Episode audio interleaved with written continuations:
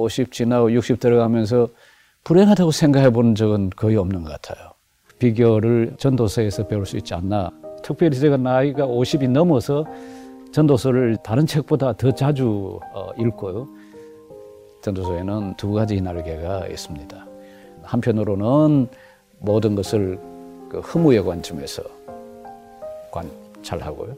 다른 편에서는 모든 것을 하나님의 선물의 관점에서 서술하고 있는 어, 그런 책입니다.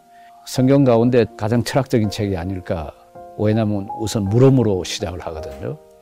물음으로 시작해서 하나님으로부터 얻는 답으로 어, 끝을 내는 책입니다.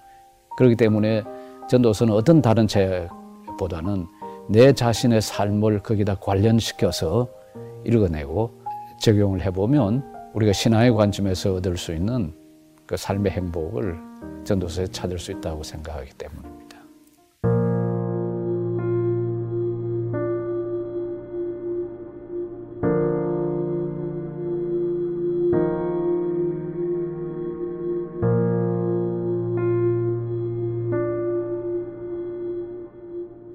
나이 50이 넘으면 인생살이에 상당히 익숙하고 어느 정도 할 일들을 해서 이제 이룬 것도 어, 있지만은 어, 그럼에도 지금까지 한 것들 생각하고 지금 현재 처해 있는 위치나 상황을 생각하면서 우리가 쉽게 허무에 어, 빠지게 됩니다.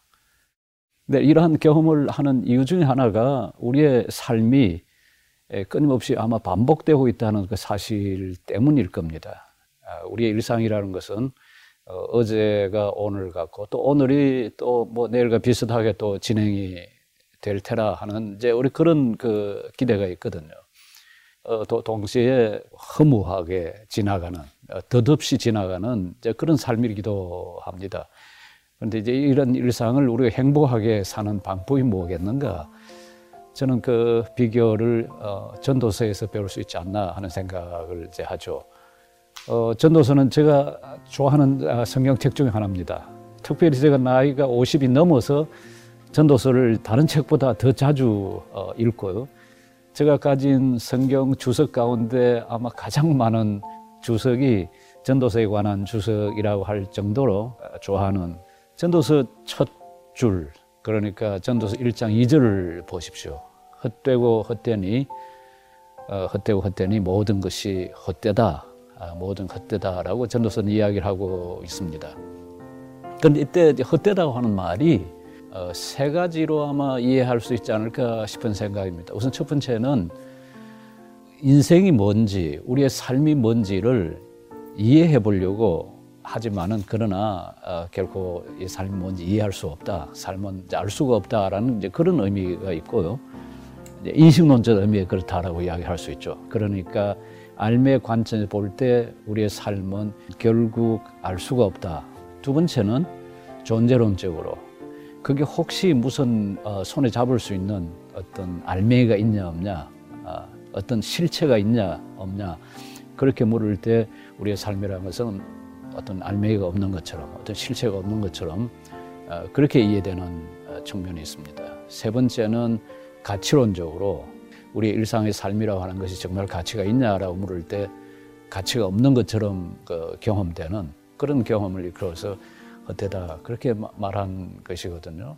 그러니까 인식론적으로 접근할 때 그게 뭔지 알 수가 없다. 또 존재론적으로 파악해 보려 할 때 실체를 붙잡을 수 없다. 아, 그리고 가치론적으로 볼 때 그것에 어떤 궁극적 가치가 없다라고 하는 우선 그 인식이 아, 저는 중요하다고 생각합니다. 그래서 인정하고 그걸 받아들이는 것이죠.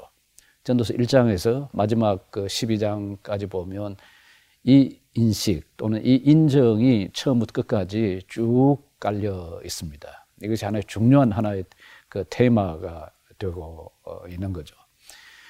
그런데 또 다른 한편으로 또 다른 테마가 그 전도서에 있는 걸 발견합니다. 그게 뭐냐 하면 우리가 날마다 먹고 마시고 수고하는 것 이것이 오히려 우리에게 기쁨을 준다고 하는 현실입니다. 이것이 하나님께서 우리에게 주신 몫이고 몫일 뿐만 아니라 하나님께서 우리에게 주신 선물이라 히브리 말로 그걸 마타트 엘로힘이라고 그러는데요. 하나님께서 주셔서 가능한 것들이라 라고 하는 어, 인식이거든요. 그러니까 우리가 일상에서 먹고 마시고 일하고 사람들 만나고 하는 이것들이 모든 게 하나님의 선물이라고 하는 그 어, 인정입니다. 여러분 식탁에 올려서 먹는 것을 한번 생각해 보십시오. 그 가운데 나에게서 나온 게 뭐가 있는지 우리가 먹는 반찬 또 먹는 국, 뭐 밥 이것들은 다 내가 아닌 것들입니다. 우리는 우리가 아닌 것들, 우리 바깥에서 오는 것들 그것들을 먹고 마십니다. 우리가 마신 물 그건 우리 몸에서 나온 것이 아닙니다. 우리는 몸에서 물을 배출할 뿐 물을 생산하지를 않거든요. 이뿐만 아니라 가령 생각하는 거 여러분 생각을 해보십시오. 내가 무슨 생각을 하고 내가 또 어떤 토론을 하고 하는 것들 사실 이것들은 내가 읽은 책, 내가 또 선생님으로부터 배운 것들 이것들을 통해서 우리가 생각을 하는 것이거든요. 또 우리가 맺는 그 사회적 관계, 우정, 뭐또 애정 이, 이 모든 것들도 사실은 내가 아닌 것들과의 관계를 통해서 들어오는 것들입니다. 근데 그러고 보면 어느 하나 나에게 주어지지 않은 것들이 없습니다. 그러니까 그 결국 빚진 마음이에요. 나의 존재는 결국 빚진 존재다. 모든 것들이 나에게 주어진 것, 나에게 선물로 주어진 것들입니다. 이제 그러고 보면 이제 이 선물을 대하는 태도가 무엇일까라고 이제 생각을 해볼 수가 있죠. 선물을 대하는 태도는 감사라고 생각합니다. 감사하는 거죠. 받은 것에 대해서 감사하는. 내가 사는 것이 이게 내 힘으로, 어, 내 홀로 그렇게 사는 것이 아니라 내 바깥에 있는 타자들, 우리 부모들, 친구들, 선생님들, 이제 그, 그, 그분들과의 관계를 통해서 살고 있고 그분들이 나에게 베풀어 준것 때문에 나의 삶이 가능하다라고 하는 그 인식을 이제 하지 않을 수가 없습니다. 몸이 아플 때 우리가 가끔 어, 불행하다는 생각을 하게 되는데요. 어, 또뭐 낙심에 빠질 때도 있고 어, 절망할 때가 있죠. 어, 제가 언젠가 어, 병원에서 그 심장 CT 촬영을 하고 나온 적이 있었습니다. 며칠 뒤에 가서 이제 결과를 어, 듣는데요. 의사 선생님 말씀이 어, 아무 일 없다. 어, 그냥 가셔도 된다. 그런 말을 듣고 이제 나왔습니다. 그런데 그 이제는 제 눈에 보이지 않던 휠체어를 타고 들어오는 분, 지팡이를 짚고 들어오는 분, 그분들을 보면서 아, 그래도 내가 내 발로 이렇게 병원을 걸어 나갈 수 있다는 것, 이것만으로도 얼마나 감사한가.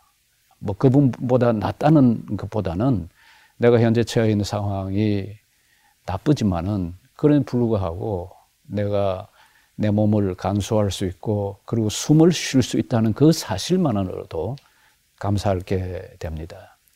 만일 감사하지 않으면 어떨까요?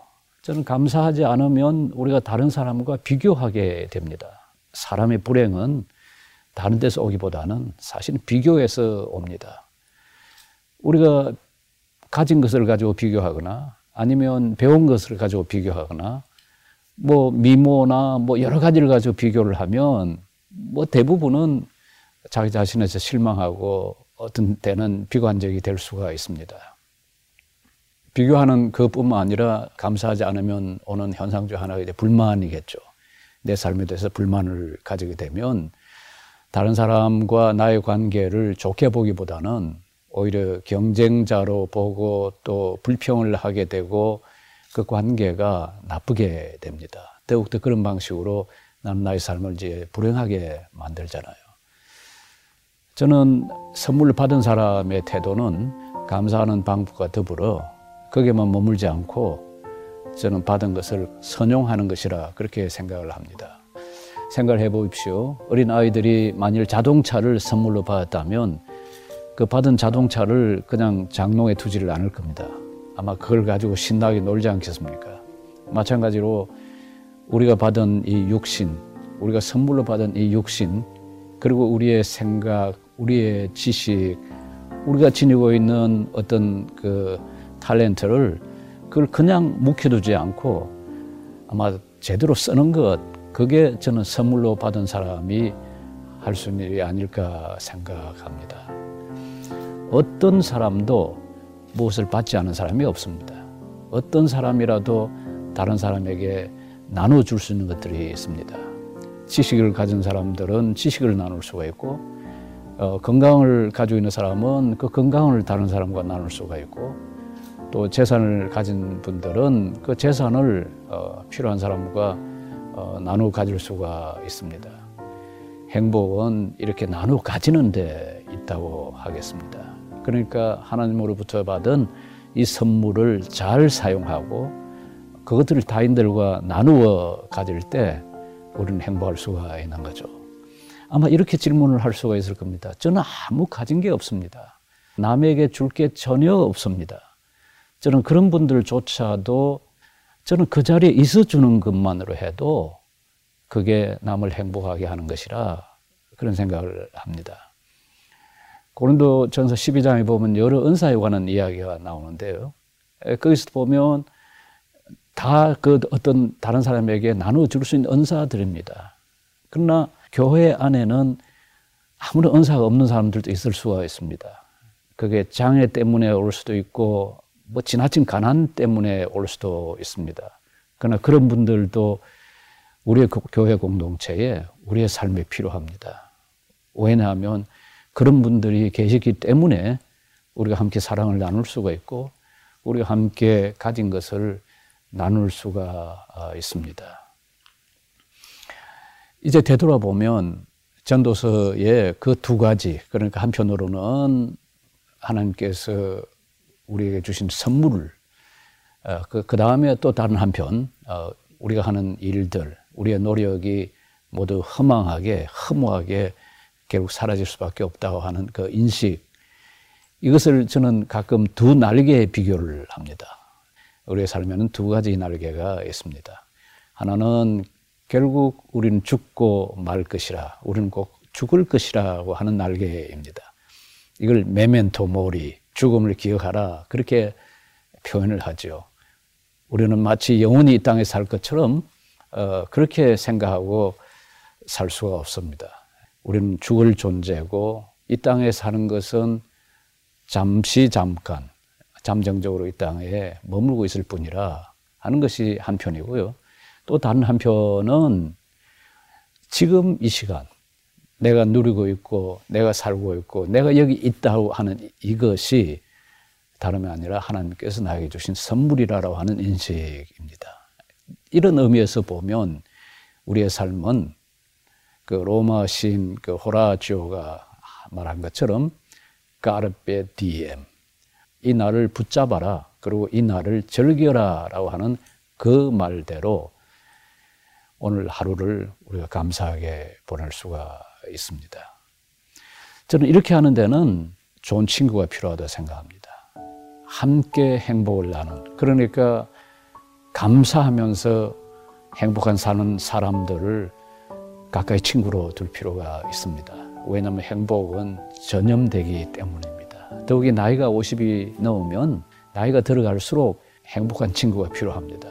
그 행복한 친구는 다름 아니라 나날의 삶을, 지금 여기의 삶을 감사함으로 살아가고 그 감사하게 살아가는 삶을 남과 나누는 삶을 선용하는 그런 친구가 될 겁니다.